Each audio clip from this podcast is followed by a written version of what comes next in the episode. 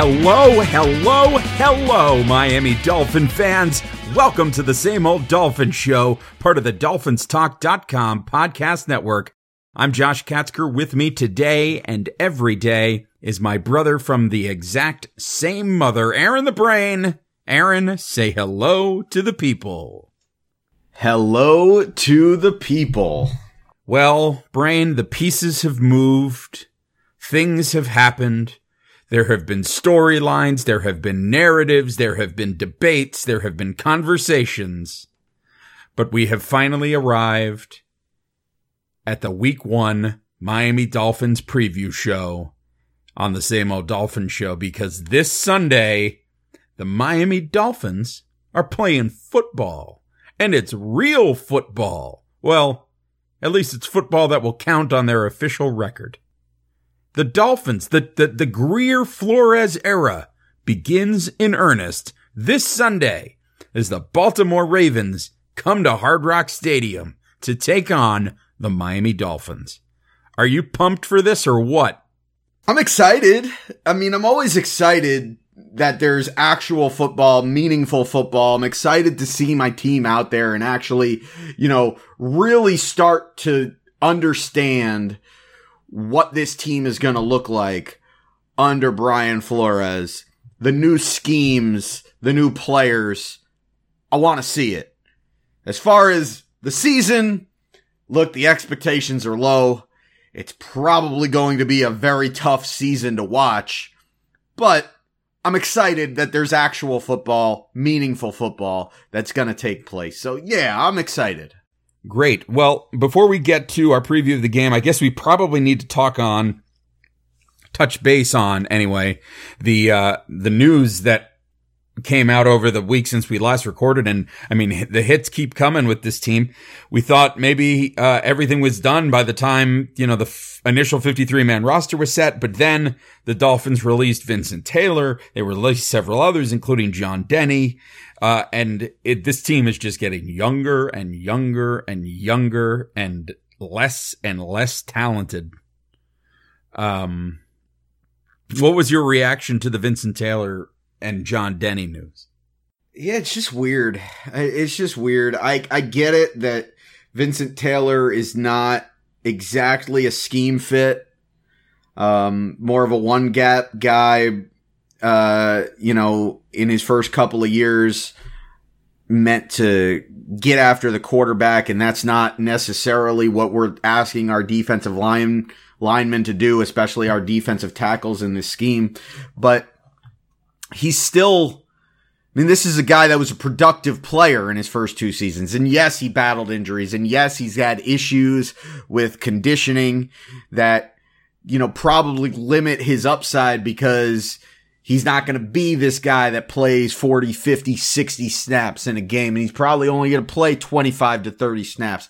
But this is a guy that was drafted in the fifth round and over his first two seasons in the league in partial playing time in getting 25 snaps a game roughly.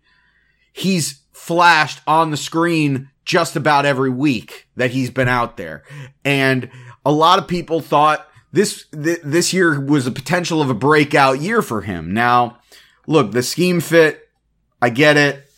Um, maybe maybe this is health related, but it just feels to me like you know, this is a talented player. Yeah, he's got conditioning issues, but maybe this is like, I mean, I don't know. I don't want to read too much into it and say, and, and say something that I don't know. Cause I don't know if he had any kind of backlash with the, with the coaches or if they weren't getting along or, or something. But I do know that he was sitting on the, uh, on the third team for much of the preseason. So I think that really probably this has more to do with conditioning and scheme fit than anything else.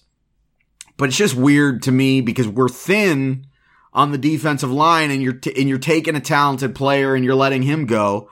And I mean, he's going to get picked up somewhere and to me he's he's a player that's going to contribute wherever he goes. Uh, so I I was not a fan of that move and I I think you look, we're all liking the whole regime change and it's a, it, they're doing things differently and it's very easy to just say, Hey, it's a new sheriff in town. We're doing the culture change thing. But let's be honest.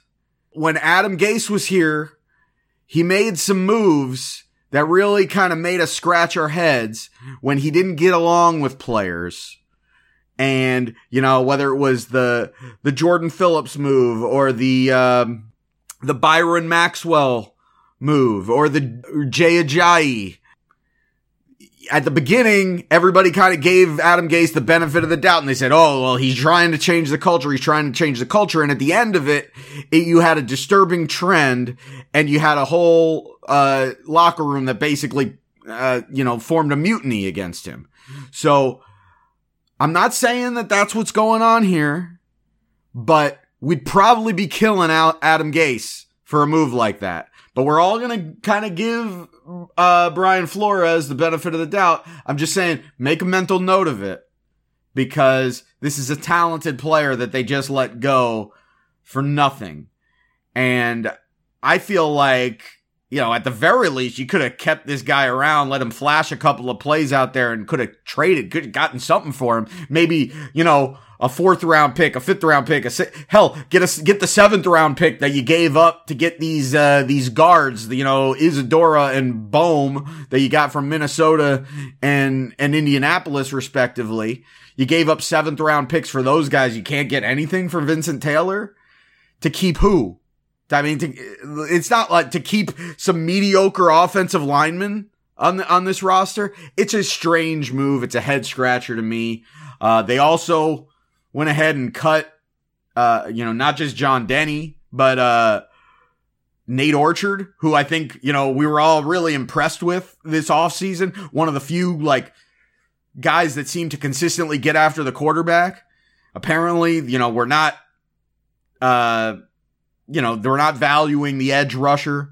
I know that, you know, there, there's other things in this de- and they want their defensive linemen to be able to hold at the pound, at the point of attack and dent the edge. But it seemed by all accounts that Nate Orchard had a great preseason. Tank Carradine had a great preseason. It's just, it's head scratching and it just makes me feel like, you know, maybe they, maybe they are just legitimately tanking this thing.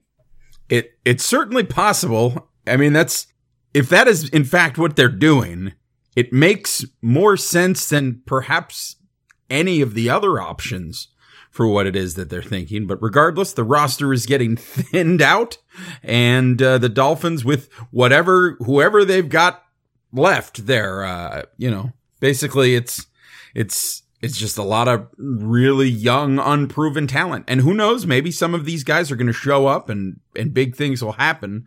That's sort of one of the things to look forward to this season is who is going to be the guy that we don't know about right now who's going to show up and turn out to be a great player on this team. That's, those are going to be the things that we watch this season.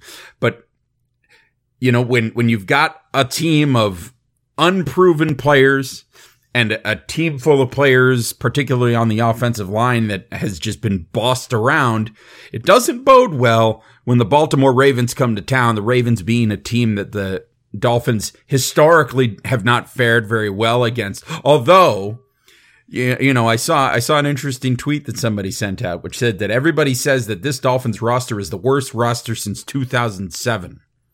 Do you remember the one team the Dolphins beat in 2007?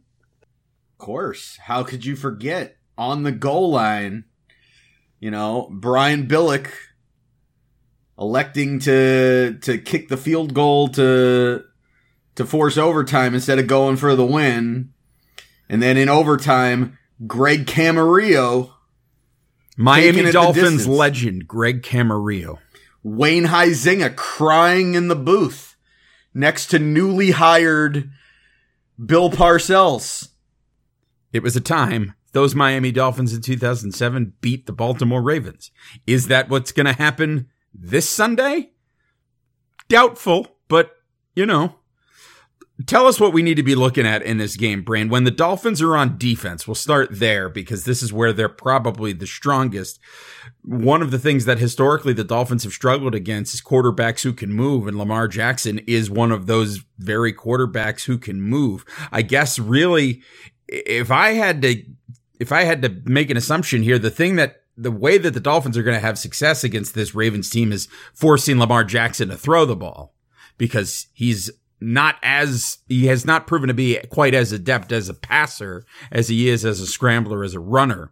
Um, so if the Dolphins can can force him into throwing the ball, maybe they can force some errors, and uh, you know that that secondary can do what they do.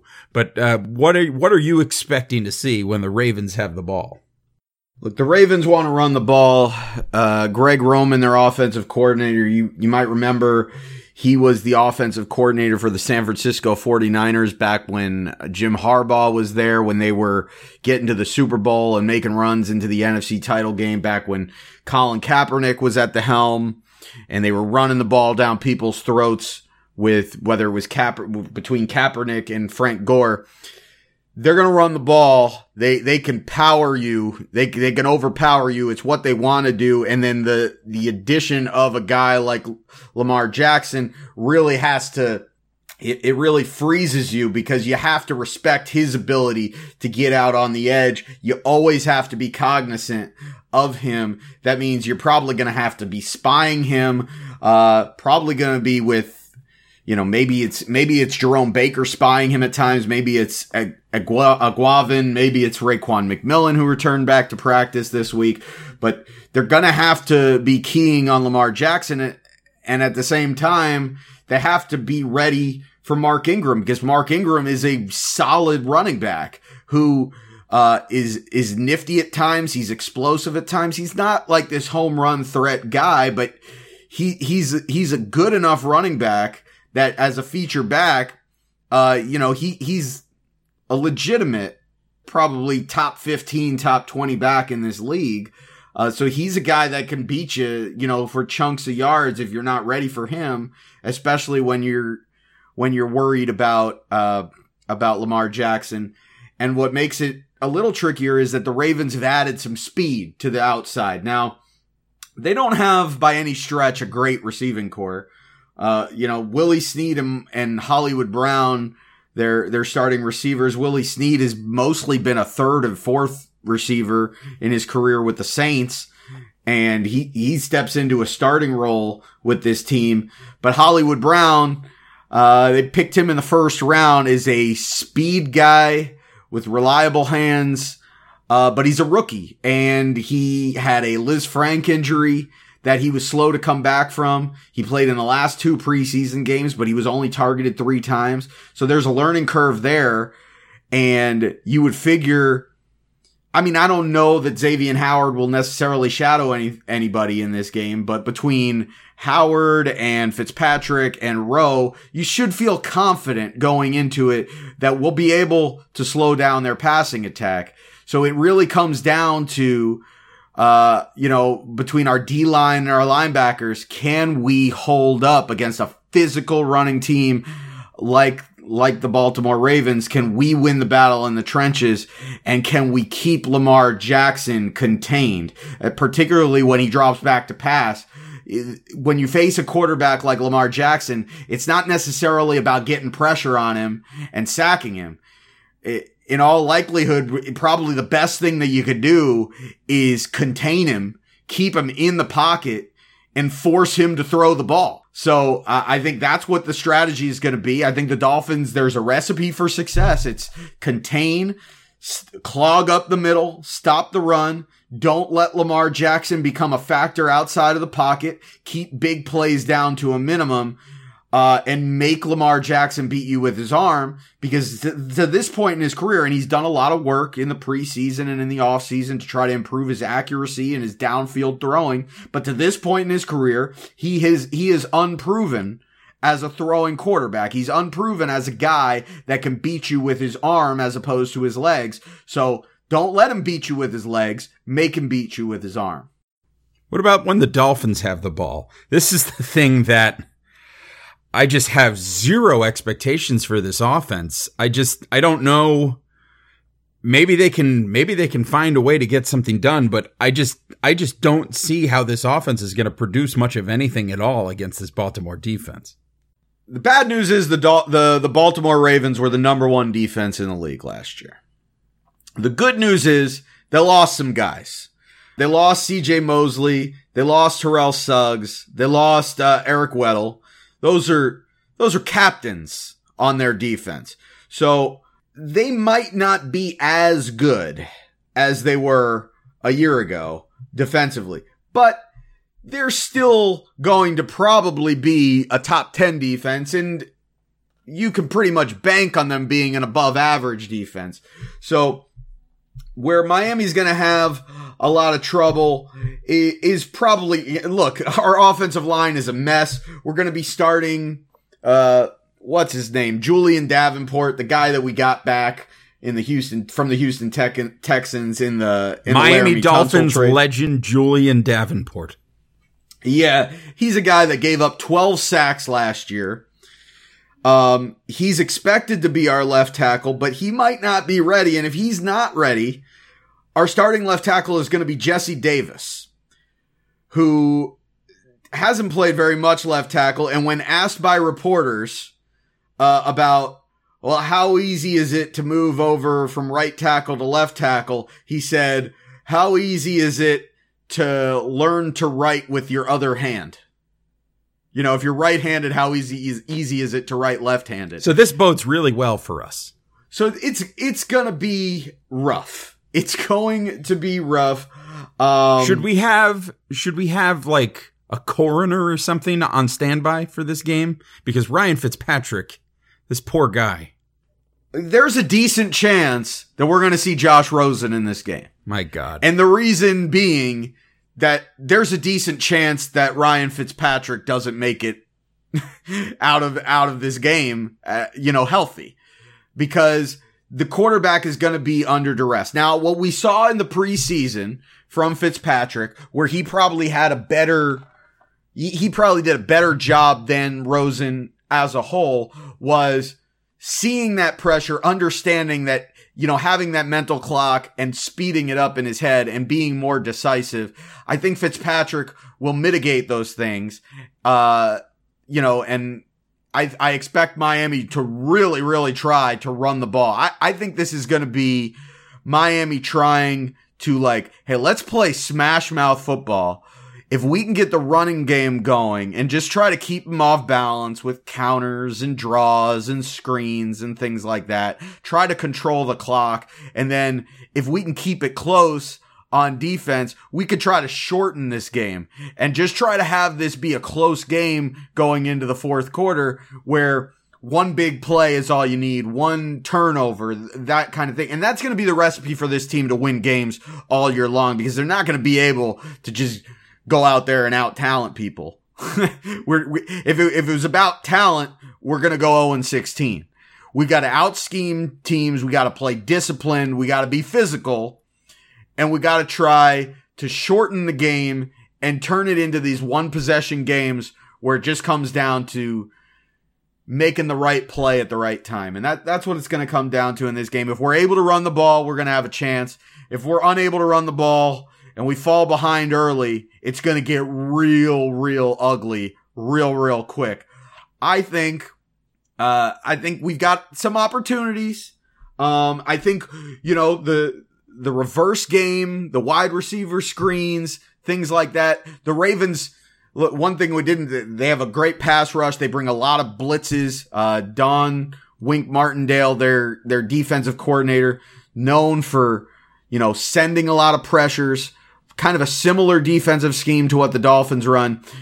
The other thing that they've got is they've got three really good cornerbacks and Earl Thomas at safety. So it's not like they're going to be the kind of team that's easy to throw the ball on downfield. So you're going to have to try to, to stretch them out horizontally, make some big plays in that you know, whether it's with jet sweeps, reverses, bubble screens, and then just to stretch them horizontally and then try to gash them up the middle with, with Drake and Ballage and Walton.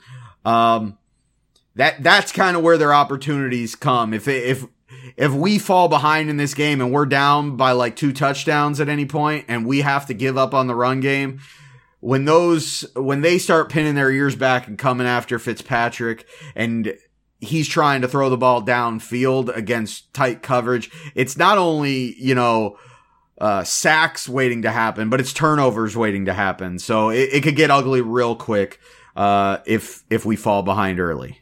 All right, so give us your score prediction for this one.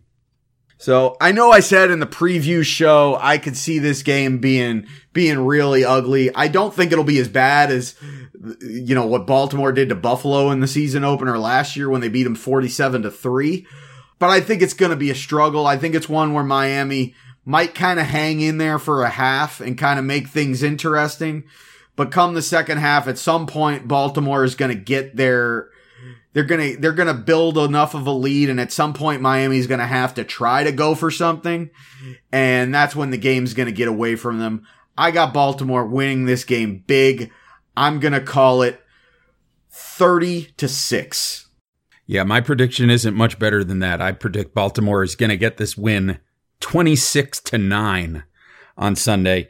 You can hear, uh, read some thoughts from me on that on dolphinstalk.com, where uh, Tom is going to be putting up, Tom Ernest, who was on the last episode of the show, is putting together uh, a weekly column where he's getting some of the staff at dolphinstalk.com to to to write a little paragraph about the their thoughts on the upcoming game and to make a score prediction. So uh, I I put together a little paragraph there. It's really less about my thoughts on the game and really more about my thoughts on the season and heading into week one. But you'll want to check up that, check out that article on dolphinstalk.com. It should be coming out probably sometime during the day on Friday. So if you're listening to this Friday morning, uh, it should be up sometime, uh, later, later in the day.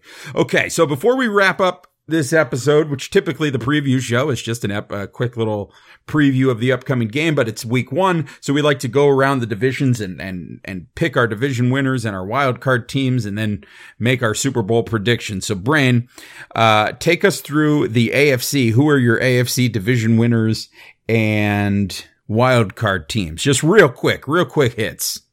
Yeah, I, AFC East. Uh, I gotta. It's still the Patriots until until proven otherwise. They're gonna win that division. I do think Buffalo uh, is an interesting team that could challenge them this year. I'm not a fan of the Jets, but I like New England. Uh, in the North, uh, I've been between Baltimore and Cleveland, kind of Pittsburgh.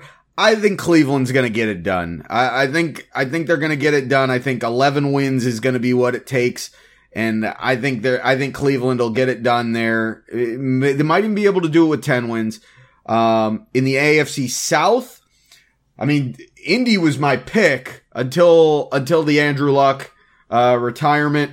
Now, especially with, uh, getting Laremy Tunsil and Kenny Stills and really going for it this year, I'm going to say Houston gets the job done and beats out Jacksonville for the AFC South title. And in the AFC West, look, they got to get the Melvin Gordon thing figured out, but there's just too much talent on that San Diego roster. And I think this is the last good chance for, for Philip Rivers to really, to, to, to get to the Super Bowl.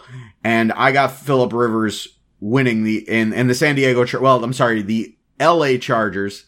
I'm still doing it it's, t- it's been what two years now. Uh, I still uh, like the LA Chargers to win the uh, AFC West. All right, and uh, for for me, I'm I I like the Chiefs out west. I think the Chiefs will win the West. Um, in the South, I agree with you that it's going to be the Texans. If it's not the Texans, Bill O'Brien is losing his job. Uh, I think in the North, I, I always like the Steelers. It's hard to bet against them, even though I like the look of the Browns. I think there's also potential for the Browns to uh, hit a wall at some point and for, you know, we're going to really see what that family is made of because there's a lot of personalities on that team. And if things aren't going perfectly well for the Browns this year, I, I, it could be a lot of drama over there. Um, and I think, of course, obviously the Patriots are going to win the AFC East. Uh, my wild card teams are, in fact, the Los Angeles Chargers, formerly of San Diego, and the other team that I like, I actually like the Jacksonville Jaguars. I'm going to pick the Jaguars as my sixth seed in the AFC. Who are your wild cards over there? Yeah, this is tough. I think it's going to be a lot of teams jumbled up, really fighting for those wild cards. I do like Kansas City to get one of the wild card spots, and the other wild card spot, I, I you know, I got between between Jacksonville, Pittsburgh, Baltimore, and Buffalo. I got those teams really, really battling it out, and I'm gonna say that I, I agree with you. I like Jacksonville as a as a pick to get a wild card spot with that defense in that division. Uh, I like you know with the schedule that they've got. I like Jacksonville to get uh to get the wild card spot, the last wild card spot. In the NFC, I'm going to go with the Rams again to come out of the West. Uh, I'm going to pick the Saints to come out of the South. Out of the North, uh, basically, we're recording this on Thursday night, and neither the Packers nor the Bears look particularly good, but I'm going to go ahead with the Bears to win the NFC North. And the NFC East, I think, is going to be the Cowboys division. So I've got the Cowboys, Bears, Saints, Rams, your wild card teams in the NFC. I'm going to go with the Seattle Seahawks and uh, boy, this is another one that's tough because there's a lot of teams that I think could be in the mix there. Um, I can't see the Atlanta Falcons being bad two years in a row. So I'm going to say the Falcons are going to get the sixth seed in the NFC. Yeah, I got Philadelphia. I think Philadelphia and Dallas are going to be battling for that NFC East uh, division all year long. I think that you could make the case that those are the two best teams in the NFC. They're definitely two of the most talented teams, two great defenses, two great offensive lines. Uh, I think the difference between the two teams is that I believe in Carson Wentz more than Dak Prescott. So I like Philadelphia winning the NFC East. Uh, the NFC North, I think is wide open between Minnesota, Green Bay, and Chicago. Uh, I like Minnesota to have a bounce back year, and I like the Minnesota Vikings to win this division. Uh, I think this is another division that because it is so competitive, uh, I think 10 wins might be all it takes to win this division. Every, every one of those teams between Minnesota, Chicago, Green Bay, uh, obviously there's Detroit down there, but I think they're, they're a step below those other teams. All of those teams have flaws. Uh, but I think Minnesota is probably the closest to a complete team. So I like them to win the division. In the NFC South, I think the Saints are as good a bet as you can find. Uh, that just, you know, Drew Brees on a mission going into his last year, you know, doing the whole, uh, retirement tour. And then in the NFC West, last year's NFC champs, the the Los Angeles Rams. They shouldn't, you know, they they lose in Ndamukong Suh, but they still got Aaron Donald over there. They still got plenty of talent on defense, and they are loaded on offense with now newly inked uh to uh, the largest guaranteed money contract in NFL history, Jared Goff, now signed up at quarterback. I do think the Rams repeat as NFC West champs. As far as the wild card, obviously, I've got Dallas uh, winning one wild card spot, and I think it'll be really competitive for that second wild card spot. I think Atlanta's got a shot at it. I think uh, you know Carolina has a shot at it. Seattle, uh, as well as uh, you know the aforementioned Packers and Bears. I think this is the year. This is the kind of year where if you don't win, I, I think there's going to be a team that wins ten games in the NFC that doesn't make the playoffs. I think that's going to happen this year. Woof, that's um, that's rough. It, it, happened to the Dolphins. Oh, I know, remember. Once. And then the one year that the Dolphins made the playoffs when we won the division, it actually happened to the Patriots. Yeah, well, let me let me tell you about how bad I feel about the Patriots not making the playoffs. yeah, that's the uh, last time I they didn't make the playoffs, isn't it? That's like the only time that the Patriots haven't made the playoffs in uh like 15 years or something yeah, like that. cry me a friggin' river. Yeah. I guess that second wild card spot. I like Seattle. I like Seattle to to take that. I think their defense along with Russell Wilson, I just think I think they'll get it done. I don't trust Atlanta. I think they'll put up points, but I, I just don't trust that defense. I think Carolina is interesting, but I don't know so much about Cam Newton if he just, I, you know, I, the older he gets, the more hits he takes. He seems to be banged up every year. I don't know if I could trust him. And then look at Chicago and Green Bay. They're going to be there. You know what? I, I, I changed my mind. I'm going to take Green Bay, Green Bay over Seattle for that second wild card. All right. So what's your Super Bowl matchup? My Super Bowl matchup is Philip Rivers and the Los Angeles Chargers getting over the hump, getting to the Super Bowl, and taking on the Philadelphia Eagles. Part of me really would like to see Philip Rivers versus Drew Brees in that matchup against, you know, former teammates, you know, the Chargers and the Saints. But I, I'm picking the Chargers and the Eagles, and I've got the Los Angeles Chargers taking home would this be the first ever title for the city? First ever NFL title for the city of LA? Did they win the title when they when the Raiders won it back in the in in the eighties? No, I think those were those were Oakland Raiders teams. I I think so. I don't think they ever won in in LA. So I think this is going to be the first ever Super Bowl championship for an NFL team in Los Angeles. Well, I uh I I see a different scenario. I see the New Orleans Saints going to the Super Bowl and taking on Patrick Mahomes and the Andy Reid and the Kansas City Chiefs. And I see Drew Brees getting his Super Bowl ring and the storybook ending to his storied career. He, uh, wins the Super Bowl, wins the Super Bowl MVP, retires in his post game interview and says, I'm going to Disney World. And that is the end of Drew Brees' career by winning the Super Bowl against the Kansas City Chiefs. It's going to be a beautiful thing. I look forward to it. I look forward to it even more because the Patriots aren't going to be there. It's fantastic. At any rate, that is week one. That is the preview show for week one on the same old Dolphin show. Brain, tell the people where they can find you can find me on Twitter at Aaron the Brain. And I am, of course, amplified to rock on Twitter. The show is at Same Old Dolphins, facebook.com slash Same Old Dolphins, where every episode of the show is, of course, available on dolphinstalk.com. Leave a review. Uh, and a rating when you subscribe to the show on Apple Podcasts. We're also on SoundCloud, Spotify, Stitcher. Find us where you get your podcasts. If we're somewhere where you normally like to get your podcast and we're not there, holler at us. We'll figure out a way to make it happen. We're on all those places, dolphinstalk.com as well. As I mentioned, make sure you look, keep an eye out for that uh, article that uh, we have coming up with the dolphinstalk.com staff previewing the Dolphins Ravens game. And then the brain and I will be back after the first Miami Dolphins game of the season. The Grier Flores era begins, and we will be back here to talk to you all about it after it happens. In the meantime, take care of yourselves and each other, and we will talk to you again next time. Bye bye, everybody. Go Dolphins!